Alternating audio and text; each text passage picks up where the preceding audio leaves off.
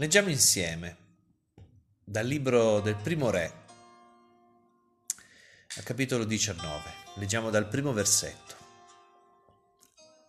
Acab raccontò a Izebel tutto quello che Elia aveva fatto e come aveva ucciso con la spada tutti i profeti. Allora Izebel mandò un messaggero a Elia per dirgli: gli dei mi trattino con tutto il loro rigore, se domani a quest'ora non farò della vita tua quello che tu hai fatto della vita di ognuno di quelli. Elia, vedendo questo, si alzò e se ne andò per salvarsi la vita. Giunse a Beersheba, che appartiene a Giuda, e vi lasciò il suo servo. Ma egli si inoltrò nel deserto, una giornata di cammino, andò a mettersi seduto sotto una ginestra ed espresse il desiderio di morire, dicendo: «Basta, prendi la mia vita, o Signore, poiché io non valgo più dei miei padri». Poi si coricò e si addormentò sotto la ginestra. Allora un angelo lo toccò e gli disse: «Alzati e mangia». Egli guardò e vide vicino alla sua testa una focaccia cotta su pietre calde, una brocca d'acqua. Egli mangiò e bevve, poi si coricò di nuovo. L'angelo del Signore tornò una seconda volta, lo toccò e disse: «Alzati e mangia, perché il cammino è troppo lungo per te». Egli si alzò, mangiò e bevve, e per la forza che quel cibo gli aveva dato camminò quaranta giorni, quaranta notti, fino a Oreb, il monte, il monte di Dio. Abbiamo letto oggi un episodio della vita di Elia, eh, un episodio molto brutto, molto buio della sua storia, quel particolare momento in cui Elia esprime il suo desiderio di morire. Ricordiamoci che stiamo parlando di Elia, un grande eroe della fede, un grande profeta, un uomo che fu usato dal Signore in maniera straordinaria, attraverso pioggia di fuoco, siccità, piogge abbondanti e manifestazioni potenti eh, che lascerebbero impallidire ognuno di noi. Eppure questo grande eroe della fede vive un momento di difficoltà, vive un momento pancia a terra, senza forze, un momento in cui addirittura esprime il desiderio di morire. Io credo che eh, questo ci insegni che non c'è uomo esente da questi momenti, da queste difficoltà, e io credo che ognuno di noi, che sta ascolt- che stai, anche tu che stai ascoltando, Eh, sai che la vita sa colpire duro molto spesso, e anche se non sei un cristiano eh, evangelico, non hai una fede evangelica eh, come me, sicuramente avrai affrontato anche tu quei momenti, quelle, quelle situazioni in cui le cose non quadrano, non vanno come avevi pensato, che la tua vita non sta andando nella direzione che volevi e che le cose, le situazioni e le i progetti per i quali tu ti eri tanto impegnato non stanno portando risultati. Ecco, questo è proprio quello che stava provando Elia, che si era dato tanto, tanto, tanto da fare per cercare di cambiare Israele, per cercare di riportarlo alla fede nel vero Dio. Eppure, nonostante i suoi grandi miracoli e il fuoco dal cielo in particolare, Elia non vide risultati. La chiamo depressione, potremmo dire che Elia era depresso, con un termine più moderno, perché appunto la depressione oggi ci fa vedere come questo sentimento di tristezza, di solitudine e apatia può prendere il cuore degli uomini, e Elia aveva questi sentimenti nel cuore, se no non sarebbe andato proprio nel deserto a dormire sotto un albero. E solitamente chi ha la, soffre di depressione ha un concetto di sé molto negativo legato alla colpa, e qui Elia stava proprio dicendo a Dio: io non valgo più dei miei padri. Era un modo dispregiativo di dire: io sono un buono a nulla. Anche oggi chi purtroppo soffre di depressione ha desideri di morte eh, e a volte cambia i propri modi di fare, non mangiando e non dormendo, un po' come abbiamo letto di Elia. Beh, è bello vedere che il Signore vuole cambiare questa situazione, è bello vedere che Dio intende mettere mano in questa situazione e, de- e desidera cambiare questi brutti sentimenti nel cuore. Lo vuole fare anche nella tua vita, e vorrei dire che Gesù stesso vuole mettere una nuova speranza nella tua vita, una nuova gioia, eh, una, un rinnovato entusiasmo per il regno di Dio.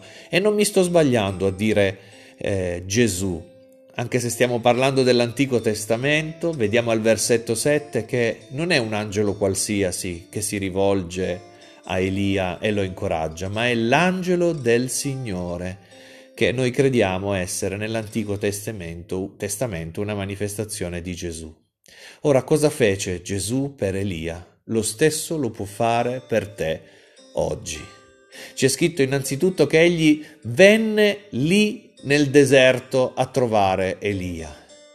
Questo angelo lasciò il cielo, Dio lasciò il cielo quel giorno per andare dal suo servitore in difficoltà.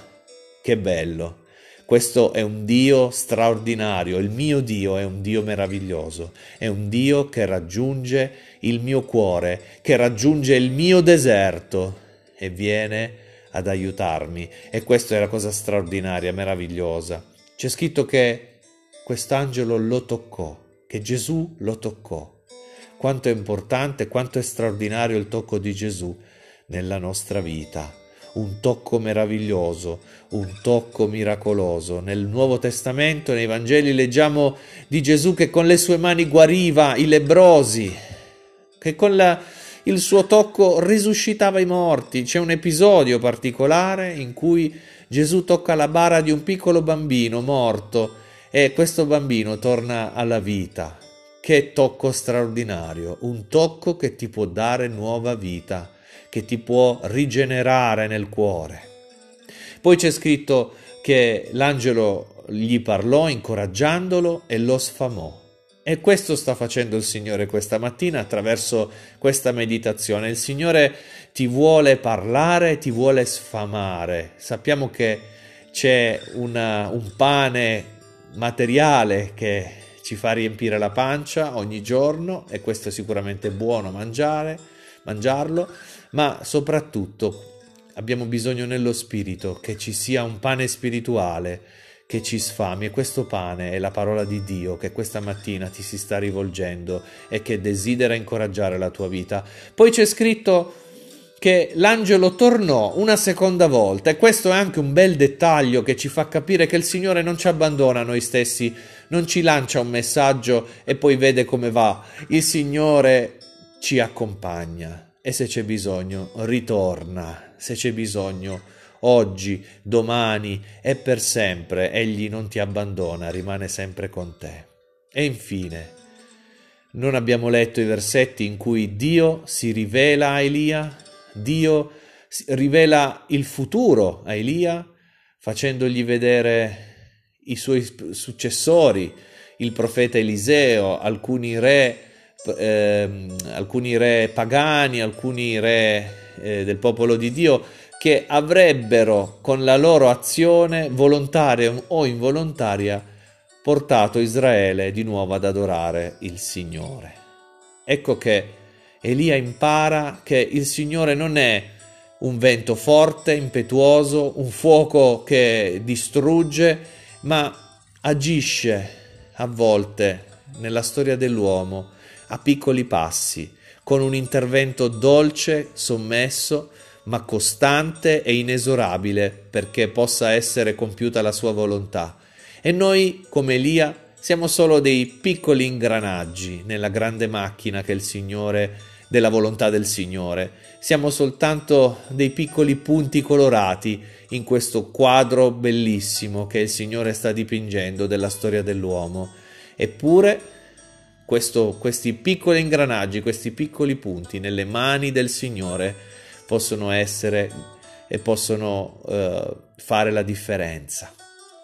Allora non, ti voglio invitare a non scoraggiarti, ad uscire dal tuo stato di depressione, non grazie a me, non grazie alle mie parole, ma grazie al tocco meraviglioso e alla parola del Signore.